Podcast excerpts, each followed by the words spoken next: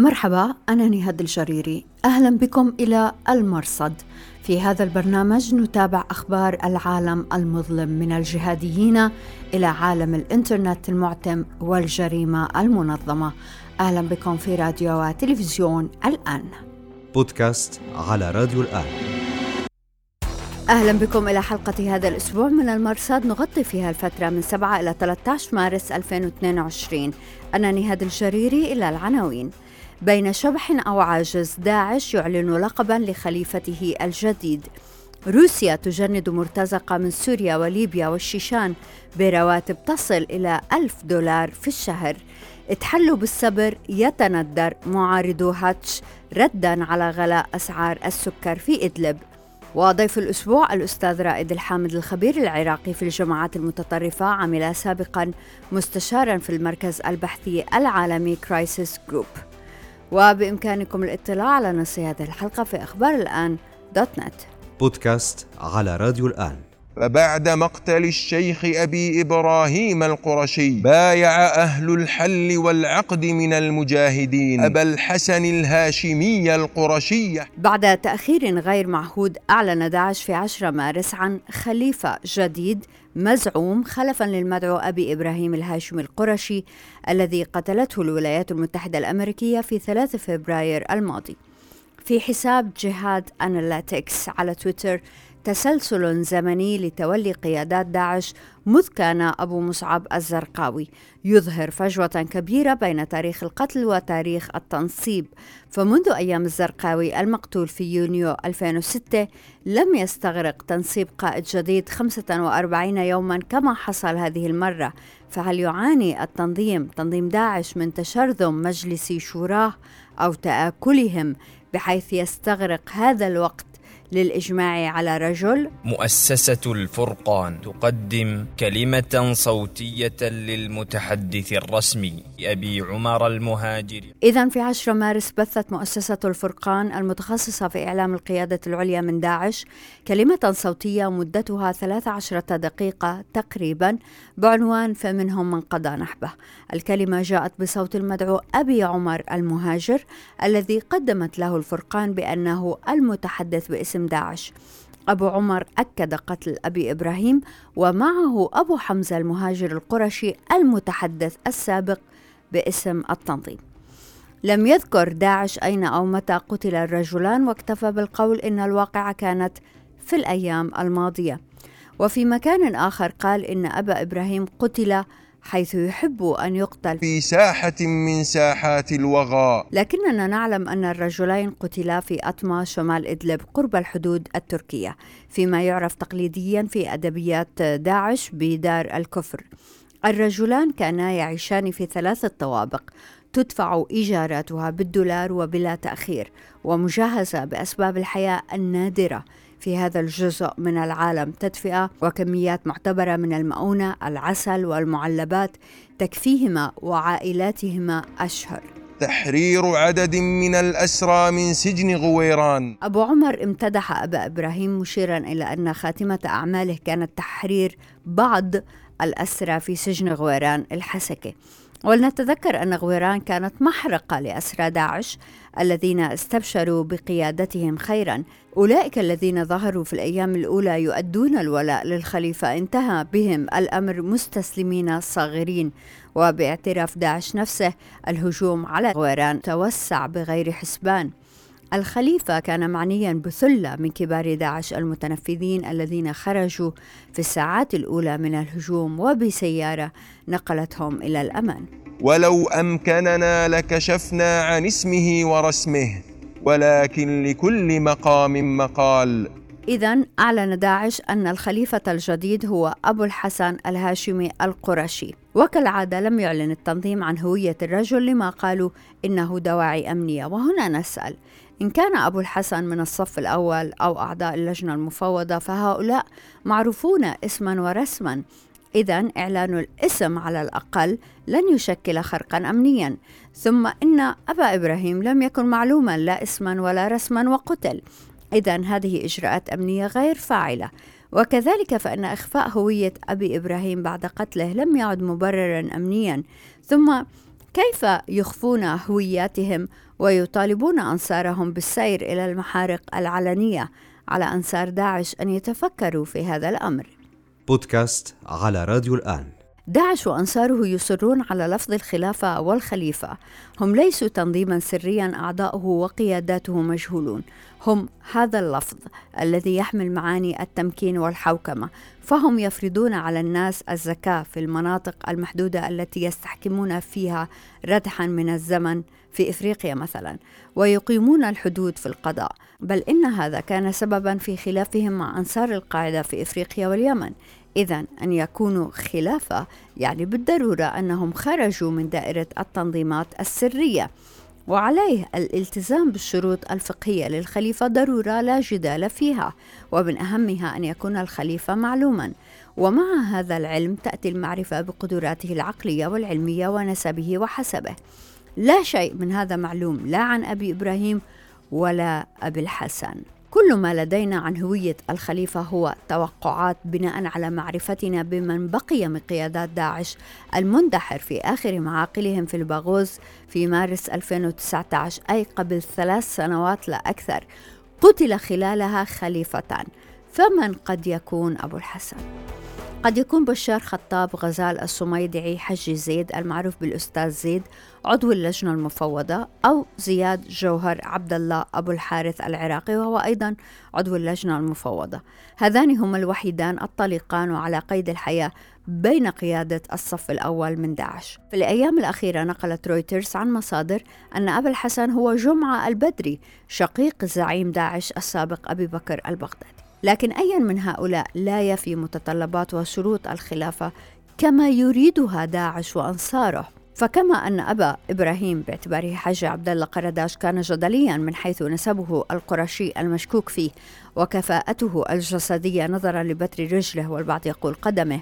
كذلك الشخوص أعلاه مشكوك في كفاءتهم.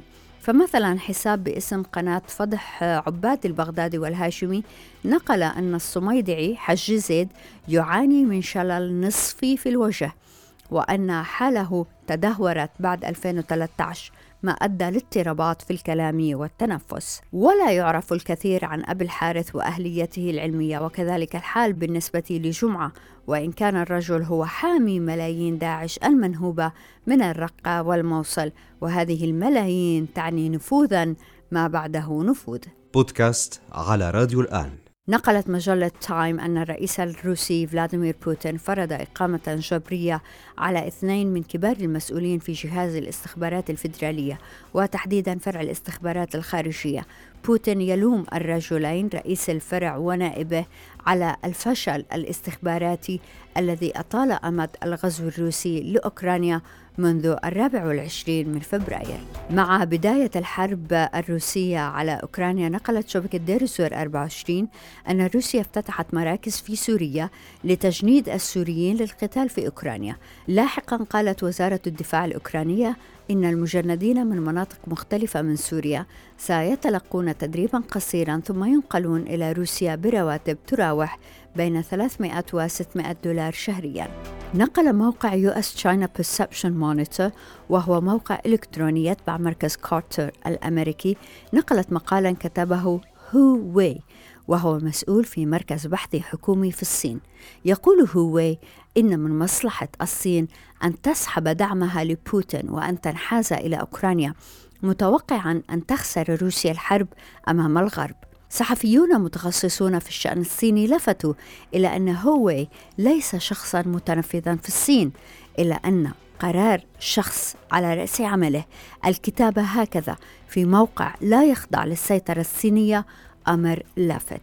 الموقع الأمريكي لفت إلى أنه لم يسعى إلى هذا المقال بل إن هوي طلب منهم نشره. لا يزال السوريون يقاربون بين سوريا وأوكرانيا اللتين تعانيان من غزو واحد الغزو الروسي.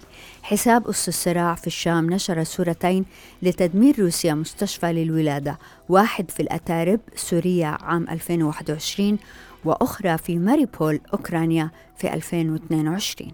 بودكاست على راديو الآن.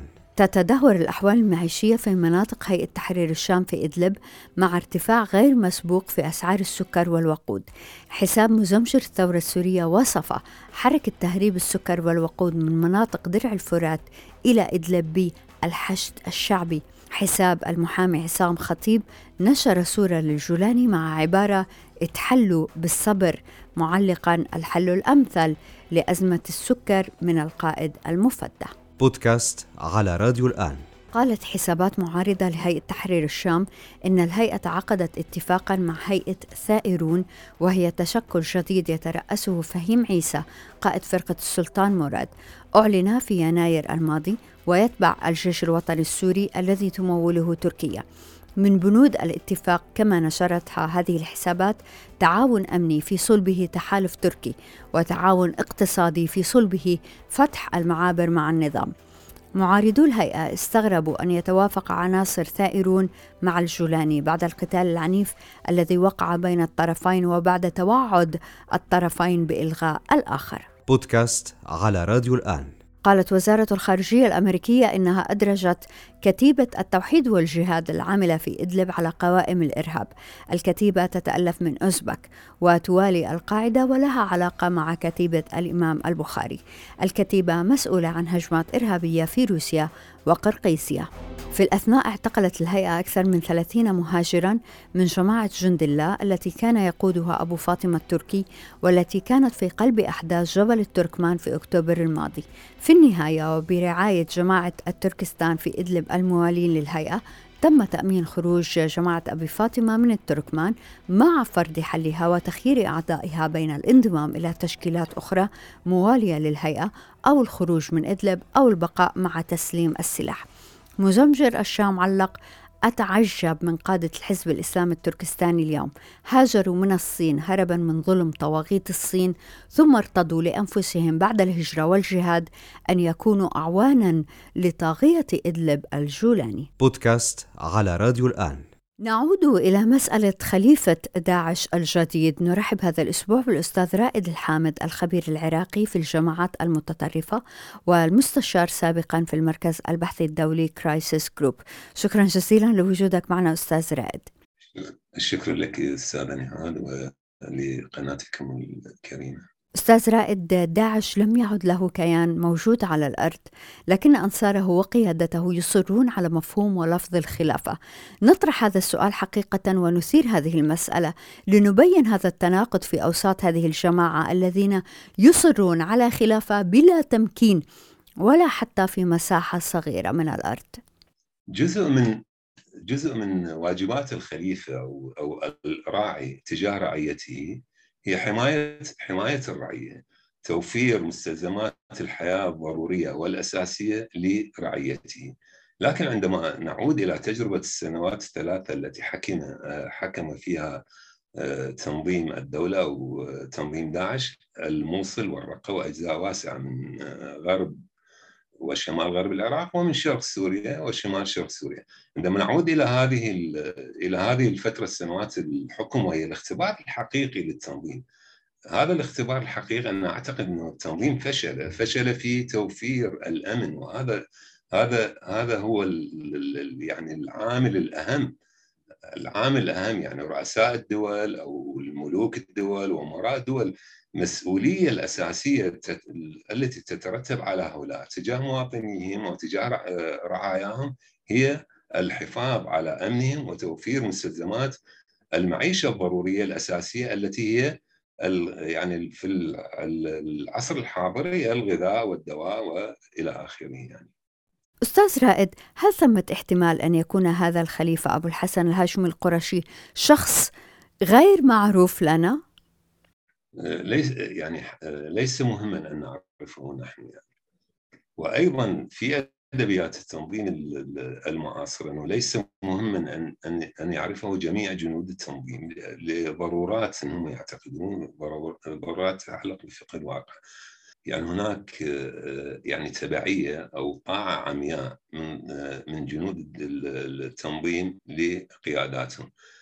هؤلاء يعني قادرون على تطويع ولي عمق النصوص و يعني تطويعها بما يخدم يعني واقع المرحلة يعني على على سبيل المثال عندما يقال عندما يعني يتحدث البيان الأخير في في البيان الأخير الذي أعلن مقتل أبو إبراهيم القرشي عندما قال في سوح الوغى. معروف إنه هو قتل في أطمة واطمه في ريف إدلب وهي تابعة لعدوه اللدود. يعني تخضع للسيطرة الأمنية والسيطرة الميدانية لعدوه اللدود الذي هو جبهه أو هيئة تحرير الشام يعني.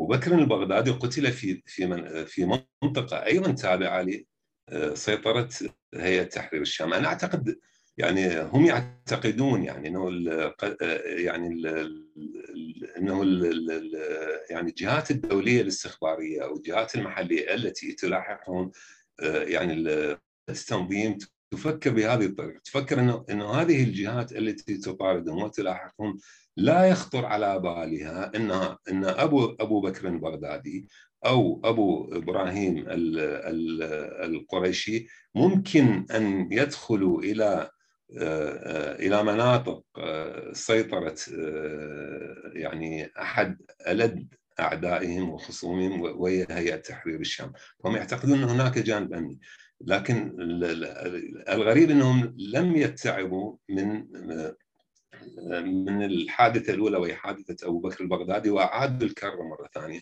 وأنا أعتقد بالمرة الثالثة يعني التي تتعلق بأبو الحسن القرشي الهاشمي أو الجديد يعني هذا الخليفة الجديد أنا أعتقد قد يكون يعني مكان تواجدي في مناطق يعني الأرجح أن تكون في مناطق سيطرة قوات سوريا الديمقراطية. سنرى أستاذ رائد. الآن التنظيم تبرع بالإعلان عن قتل أبو حمزة القرشي المهاجر المتحدث باسم التنظيم قتله مع أبو إبراهيم الخليفة السابق. لكنه لم يتبرع بالإعلان عن الهوية الحقيقية لأبو إبراهيم. فالرجل مات. لم يعد ثم دواعي أمنية لإخفاء هويته. لماذا لا يؤكدون هوية الرجل؟ يعني أنا أعتقد الكشف يعني هو يعني لنكن دقيقين الذي قتل وأعلنت عنه الولايات المتحدة هو عبد الله قرداش. والتنظيم أعلن في بيانه الأخير أن الذي قتل هو أبو إبراهيم القريشي الهاشمي. اذا لم يعد أي مجال للشك أن الذي قتل هو نفسه أمير التنظيم. إن أبو إبراهيم القريشي الهاشمي هو نفسه عبد الله قرداش. لكن الإعلان عن هوية عبد الله قرداش هذه يعني قد تثير الكثير من الجدل داخل في أوساط التنظيم نفسه. من من الشروط الأساسية لتولية أمراء التنظيم أو أمير التنظيم تحديدا الأهلية الشرعية أو اولا النسب الهاشمي القريشي اعتبار النبي صلى الله عليه وسلم هو هو هاشمي. وثانيا الأهلية الشرعية أو الأهلية العلمية في في الفقه وفي العلوم الشرعية. والنقطة الثالثة الصحة العقلية أن يكون يعني يتمتع بالصحه والنقطة الرابعة هي السلامة البدنية. معروف أن أبو إبراهيم الهاشمي القريشي أو عبد الله قرداش معروف أنه مبتور الساق بترت ساقه في 2017 في مدينة الموصل. فهذا هذا يثير الكثير من الإشكالات كيف يختاروا اميرا لهم لا يتمتع أو أو يفتقد إلى أحد الشروط الأساسية. على اعتبار هؤلاء مقاتلون والمقاتل يجب أن يتمتع بكامل الصحة الصحة البدنية لتؤهله لقيادة المعارك ومعروف عنهم إنهم هم دائما يقولون إن قياداتهم يعني هم ينتقدون الفصائل الجيش الحر وهيئه تحرير الشام أن قياداتها متراجعة إلى الخلف. وجنودهم يقاتلون قوات النظام على سبيل المثال ويقولون نحن في الدولة الإسلامية قياداتنا في الصفوف الأولى. قياداتنا هي, التي تقود المعارك فهذا سيخلق إشكال كبير لدى لدى التنظيم فلذلك أنا أعتقد يعني ال يعني التكتم على ذكر هوية أبو إبراهيم القرشي إنه هو عبد الله قرداش يأتي لهذا السبب تحديدا يعني. إضافة إلى الشكوك إلى أن هناك مثلا لغط كبير حول حول نسبه القريشي الهاشمي يعني. يعني هو هو محمد عبد محمد سعيد محمد سعيد عبد الرحمن المولى الصلوبي يعني من من يعني من أصول من مدينة العفار ويعتقد انه من القومية التركمانية والقومية التركمانية لا يمتد نسبهم إلى إلى نسب النبي صلى الله عليه وسلم. فلذلك هناك إشكالية لكن هم قالوا هم قالوا يعني عندما يبررونهم يقولون إنه إنه يعني هو تواجد يعني أو عاش في مناطقهم لكن هو من آه، عشيرة المولى وهؤلاء الموالي يقال إنهم يعني آه، يعودون وأنا يعني لا لست متأكدا من آه، أن اصولهم ينتمون إلى النسب الشريف. أستاذ رائد كل ما لدينا هو توقعات حقيقة عن حقيقة آه هذا الرجل أبو الحسن نتوقع أن يكون السميدعي أو زياد جوهر ثم وبشكل مفاجئ برز اسم جمعة البدري شقيق أبو بكر البغدادي أي من هؤلاء ترجح حضرتك أن يكون هو أبو الحسن؟ يعني أنا أولا يعني أستبعد جدا أن يكون جمعة عواد البدري الذي هو شقيق أبو بكر البغدادي إبراهيم عواد البدري. أنا أستبعد جدا أن يكون هو يعني الأمير الجديد للتنظيم لأسباب كثيرة. آه، يعني آه، جمع عواد البدري لا يمتلك العلم الشرعي. الرجل في في عهد ولاية شقيقه أبو بكر أو إبراهيم عواد في هذا العهد كان مسؤول عن أموال أن تسير أموال الموصل والرقة والولايات الأخرى. ويعني حسب حسب معلوماتي الخاصة وكان أيضا مسؤول عن تدبير أمور عائلة أبو بكر وعائلته وعائلة الأشقاء الاثنين لهما يعني هم أربع أشقاء هم أبناء إبراهيم أبناء عواد البدر هم أربع أشقاء جمعة آه، وابراهيم وشقيقين آخرين. أعتقد أحدهما معتقل أو قتل والثالث لا يزال يعني موجود. فأنا حسب معلوماتي يعني في قبل سنوات يعني إنه كان مسؤول عن إدارة شؤون هذه العوائل وعوائل أخرى أعتقد يعني المقربين إلى إلى قيادة التنظيم. فالرجل لا يعني حسب متابعتي إنه لا يمتلك العلم الشرعي يعني ولا يشفع له أن يكون شقيق أبو بكر أن أن, يولى لانهم هم لديهم ضوابط حقيقة يعني يلتزمون بهذه الضوابط قد يعني يحاولون مثلا الالتفاف على بعض الأشياء لكن لا يلتف لا يعني لا يلتفون على أمر عظيم كهذا الأمر يعني.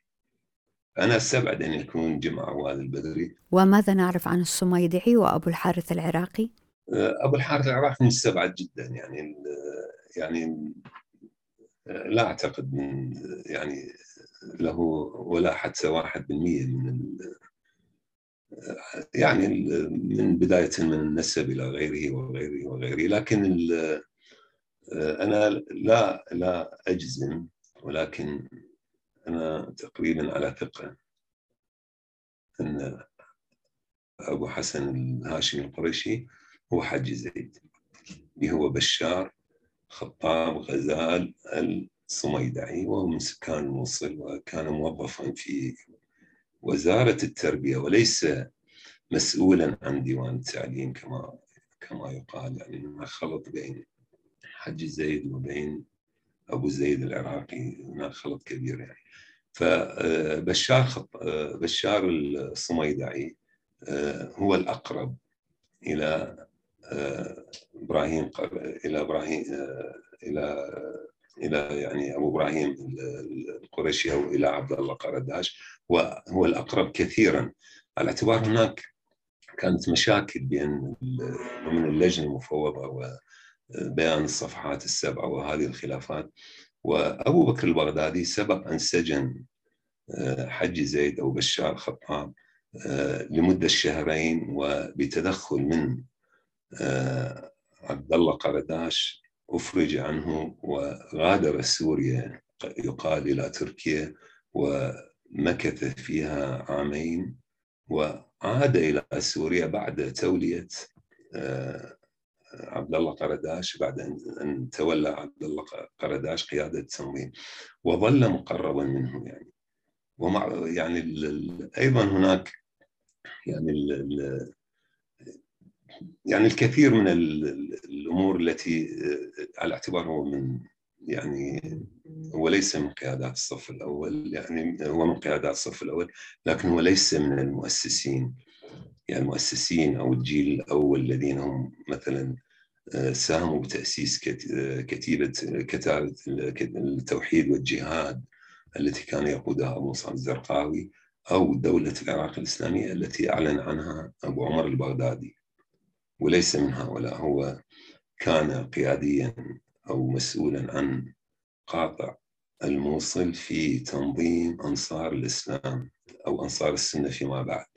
حتى عام 2013 عندها بايعة آه، بعد أن حدثت يعني حدثت مشاكل في كركوك وفي الموصل بين التنظيم يعني كان يسمى دولة العراق الإسلامية قبل أن يسمى دولة الدولة الإسلامية في العراق والشام كان هناك اقتتال بين أنصار الإسلام والتنظيم في كركوك وفي الموصل بعد هذا الاقتتال الذي رجح كفة تنظيم الدولة معظم القيادات في أنصار أنصار السنة وكان هذا اسمهم يعني بايعوا بايعوا التنظيم وكان آه، حج زيد من بين الذين بايعوا التنظيم في تلك المرحلة يعني.